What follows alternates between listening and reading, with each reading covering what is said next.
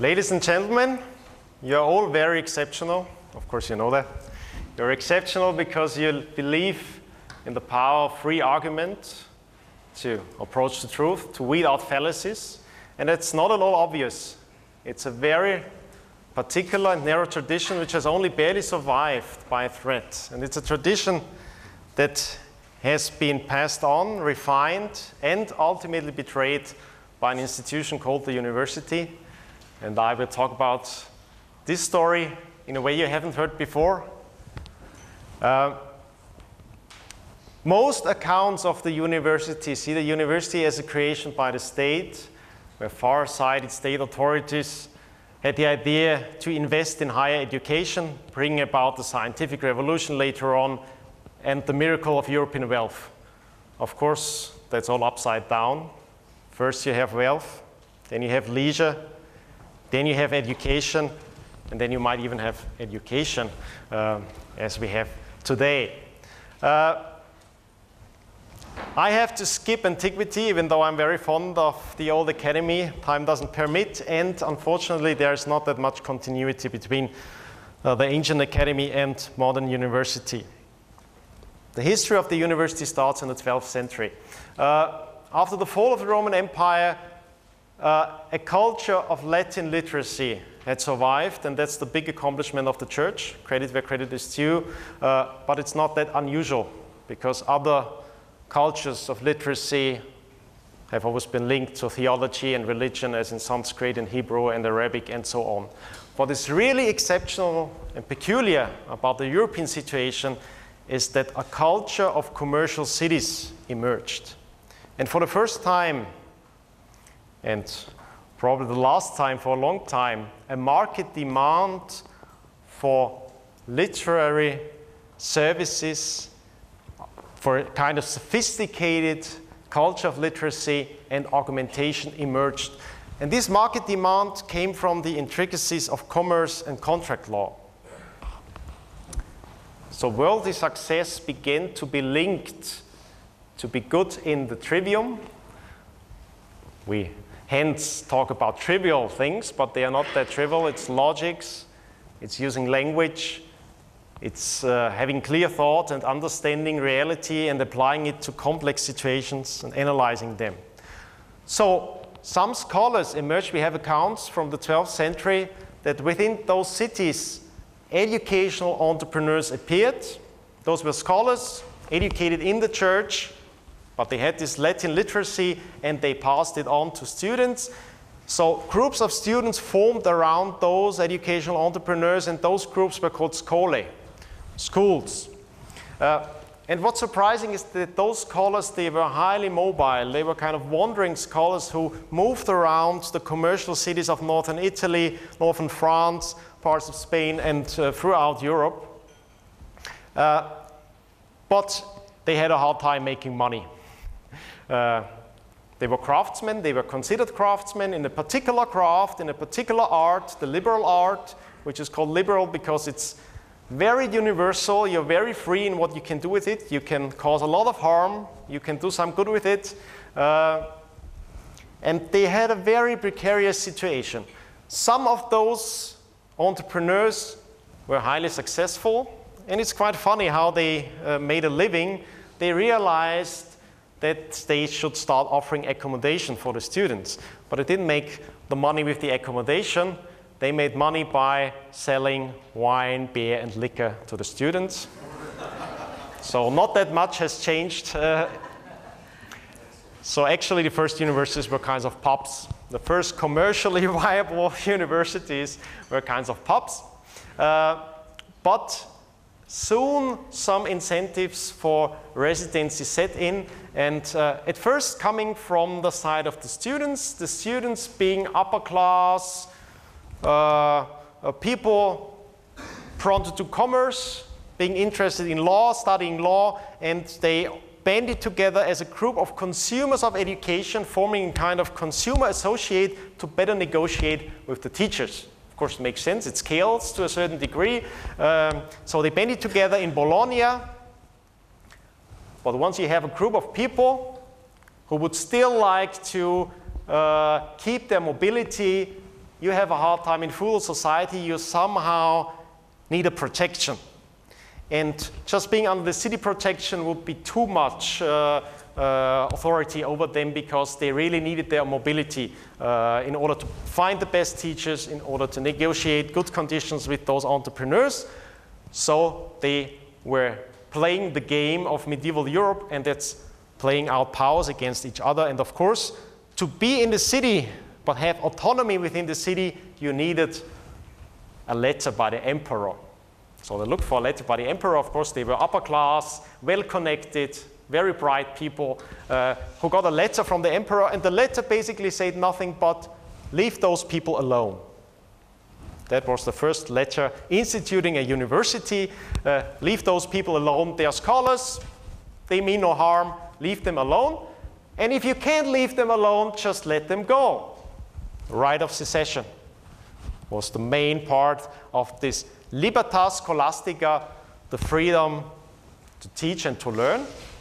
And a similar movement, but upside down, a little bit later happened in Paris, and there it was the teachers that bonded together, the magistri, uh, that formed a group. And that's something very exceptional about the European tradition that we not only had the city autonomy, we had groups of people having legal autonomy. We had non state communities, overlapping communities of people who gathered around a certain interest and were able to negotiate a very high degree of autonomy uh, within the competing powers.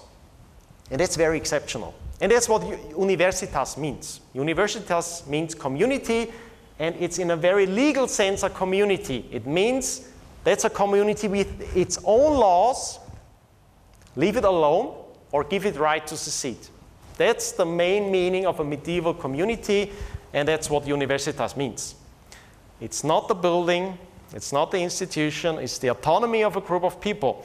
So in Paris it was called Universitas Magistrorum et Scholarium Studii Parisiensis. And the studi is from Studium Parisiense. That was the institution that was formed, the kind of hub that was formed by this uh, association of people, of autonomous people. Um, and the universities is the community of the teachers and the students or the scholars bond together. In Paris, to have uh, autonomy, they went for the Pope. And they got a decree by the Pope, which stated the same leave those people alone, give them right to secede. Uh, if you can't leave them alone, that was the bulla, uh, the, uh, the patent decreed by uh, the Pope and later on the Emperor. And the Bologna students did the same later on. They got another decree by the Pope to play out against the decree of uh, the Emperor. So that's how you played in medieval Europe. And for a time, there was quite a lot of autonomy for those groups of scholars and educational entrepreneurs. But of course, a group of producers banding together to better negotiate with the consumers, you know what it's called? It's a cartel. And once you have a cartel, and it's a cartel which has a privilege, because you need the privilege for this autonomy, you start to realize something that these, those liberal arts are good for a lot of things. Uh, there's a famous saying by Abelard, a famous scholar, uh, who said, Well, I tried working with my hands and I figured out I'm no good at that, so I went back to what I'm best at using my tongue. Uh, but of course, using your tongue, you can spread lies as well, and uh, if the lies are not revealed, it pays out pretty well. So we had quite bad incentives in this uh, collusion between privilege and being a cartel of producers of course, had an interest in restricting who else could compete with them. Uh, so that's where all this thing of certification, accreditation, and so on starts. Uh, usually, in the French tradition, it was just a kind of high school in the liberal arts. Most students were following the, the lower degrees, and just a few professionals uh, later on would go study law and then medicine. Uh, and would usually be employed in the beginning state bureaucracies. So that has always been the main demand for academics uh, starting out uh, from these universities. So something interesting changed in the 14th and 15th century. Uh, if we look at popular sayings all around Europe, there's a particular pattern. Before the 14th century, scholarship was regarded in high esteem. A lot of sayings saying like, if you study, you'll have honor, you'll have success, and so on. Starting in the 14th and 15th century, almost all popular sayings about educated people are negative, or derogatory. Uh, there was a very famous popular saying, die Gelehrten, die Verkehrten, which means the educated, they're the crooks. Aware. And that, of course, marks all uh, this experience based on bad incentives and privilege that has been conferred, and of course, the increasing statism that is going on. So, university wouldn't have survived if there wasn't a new source of energy coming in, uh, a new kind of culture of literacy emerged within the Protestant countries, in particular in Scotland.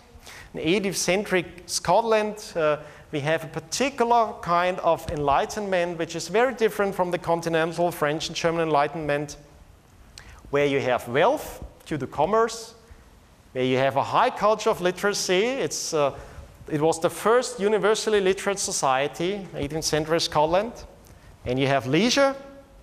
So entrepreneurs, tobacco merchants, once their ships had set sail, they had plenty of time. They started reading, they started discussing, and around the university, like University of Glasgow, a culture of argumentation and scientific discourse re-emerged.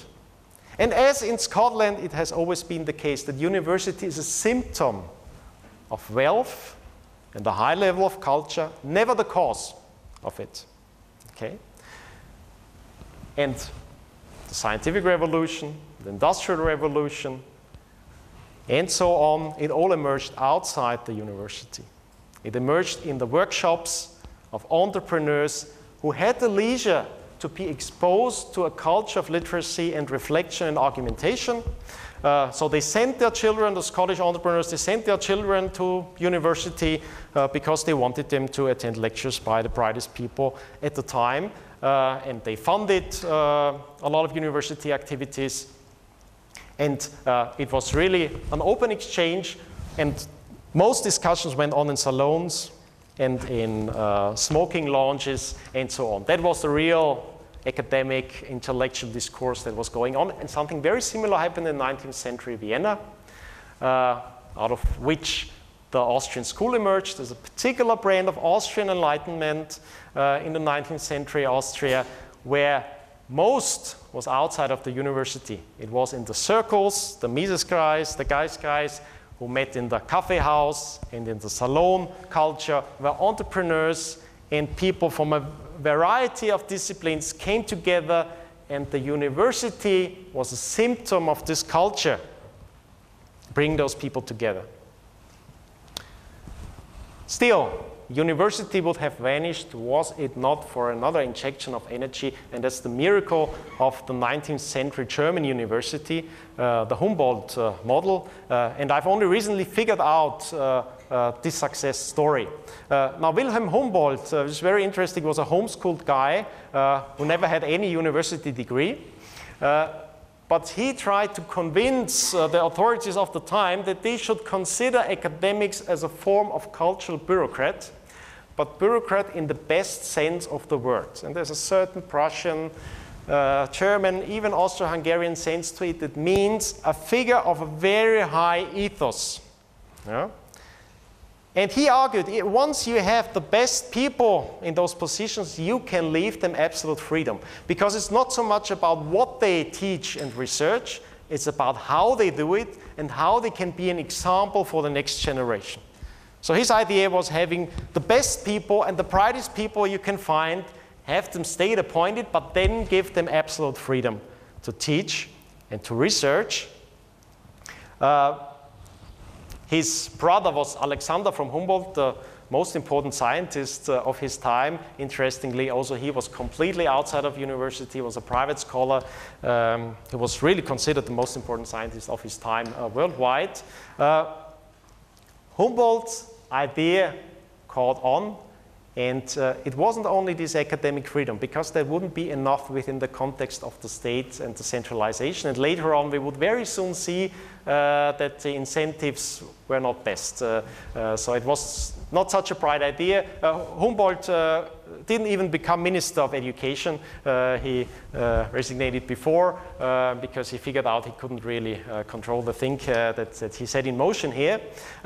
But what happened is at the same time we have a climax of German culture. The German people were considered the poets and the thinkers uh, of the time.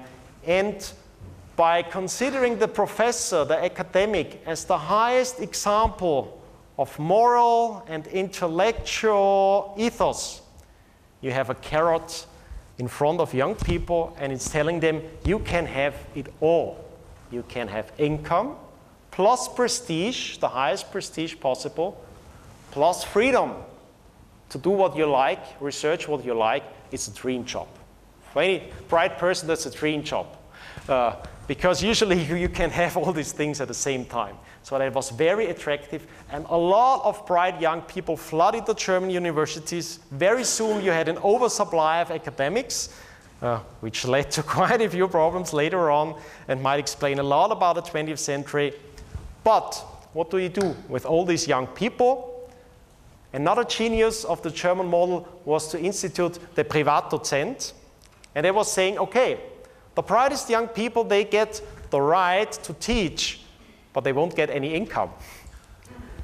So for a while, all those postdocs and so on, they'll slave away, being attracted because they want to become a professor one day. And because there are so many people, there's a lot of pressure to specialize to specialize and to slave away doing research, and you hope that one day you will merit to be a professor. And that worked out really well for a few disciplines. You have a collective, specialized, and systematic effort of research. And in very short time, Germany was leading in the natural sciences and philology, and linguistics. Wilhelm von Humboldt was a linguist uh, himself. And all that, of course, makes sense. Uh, Germany had the best Sanskrit scholars of the whole world. Why? Because I mean, it's a very tedious task.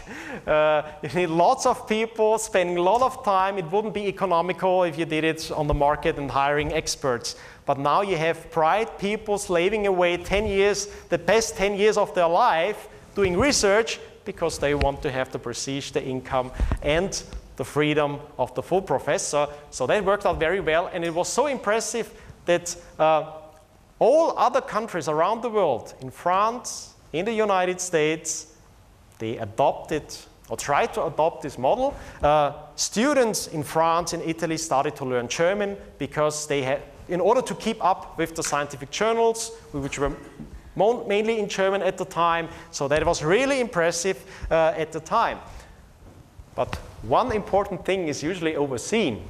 Uh, you couldn't explain it economically without the particular German situation at the time, which was a decentralized, competitive system of tiny principalities who all now started to compete for these professors.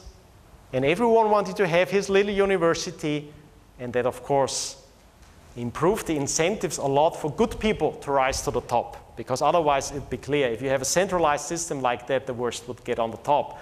Uh, but by having this competition, of course, you really had a high level of scholarship in the particular fields that are prone to systematic research, not philosophy, not economics. And that's very interesting that Germany, that was renowned for its philosophy, lost out in philosophy. It became an era of total anti and unphilosophy at the university.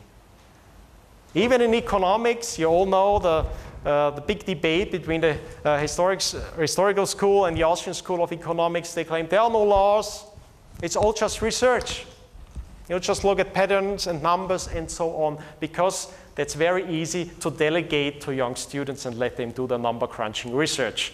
Uh, works very well in this model. Now, the competition, of course, it was just the principle of competition. It was not that those princes uh, were so cultivated and intellectual and so on. They considered, and we know we have accounts of that, they considered a university as something like a wine cellar.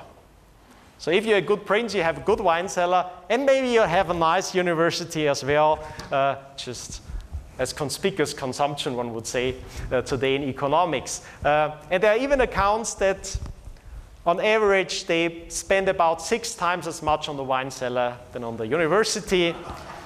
But of course, it makes sense. I mean, wine without academics, without academics is still, still enjoyable, but academics without wine are unbearable uh, most of the time. So I think it's a rational uh, decision how they did it.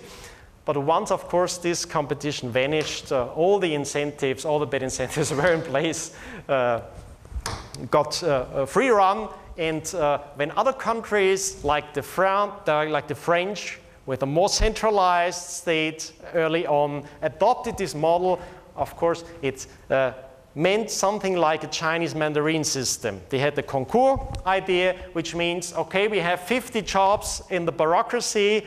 Let's make an exam, not for any didactical reasons, not to find out something. Let's make an exam to find out who are the 50 best, and they'll get a job, and the rest, screw them. Uh, so that's the concours system. And I prefer it in a way because it's more honest than what you have today because it's a mix up of the systems.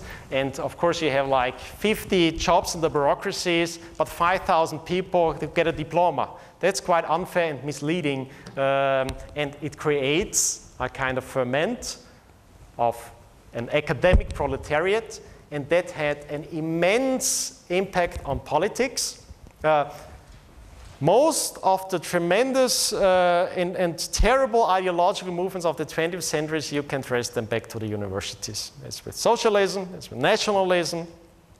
Nationalism is very easily explained in its ferocious anti-Semitic branch, very easily explained by academics who fear for employment. Uh, because that explains why the Austrian universities, out of all universities, the German national students were more anti-Semitic uh, and, uh, and uh, pro-German nationalists and the German students because, of course, they were afraid that within the Austro-Hungarian monarchy, there'll be a lot of jobs for intellectuals to be filled with Hungarian-speaking, Slavic-speaking groups, and so on. Uh, so it was just making sure that you get a job as a German uh, academic later on in public service. And uh, if you trace in world history, everywhere the Western model of university, without understanding it, has been exported. A generation later, you see socialism emerging, you see all these kind of revolutions emerging, and so on. It's a very obvious pattern emerging there.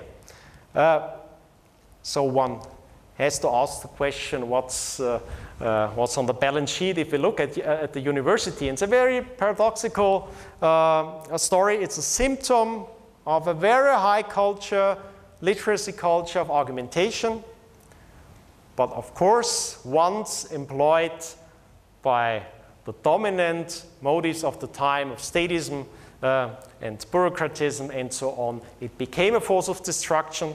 The value of university today still rests in scamming bright young people to come together at a location, meet each other, exchange ideas, but of course, that stops working once the pride is realized that they are scammed and they don't go there anymore. So you're going to have a problem there. There's still some value in going to locations where bright young people get together and form together because they long for this prestige, which is unfairly linked to the institution of the university. They long for this freedom and they long partly also for this tradition of intellectual discourse. The other value, a more important value today, it's a kind of signal for the market because it tells employers that everyone who's graduated from university at least has an IQ about 100 and uh, a little bit above average discipline. So that's already something because it's for free. It's a free signal. Of course, you take it. Uh, uh, you're a little bit above average. Uh, as long as that's fine. It's a lousy signal. It's very inefficient. It's, it's terrible if you look at the economic side, how much money is spent there to get this kind of signal. So the future of the university, of course, will be market provided signals that are more efficient and better will be market provided education as a leisure activity, which is usually was in the liberal arts sense. Uh, it's a leisure that you can allow yourself, that helps yourself if you have a high level of wealth in order to maintain it, to pass it on to the next generation. You need to have an interest in a kind of intellectual and moral formation of the next generation. So there's a market demand for that in every wealthy society. It will be a very diverse uh, arrangement and situation. And of course, the third thing where we can see the future on, of the university is something like the Property and Freedom Society. Because if you remember what, univer what Universitas stood for, it's a group of scholars who cherish and have autonomy. And autonomy means not being afraid to say what you think. That's all it means, autonomy, to have the freedom to speak as you think, plus plenty of good wine. so cheers. I think that's, that's the future of the university. Thank you very much.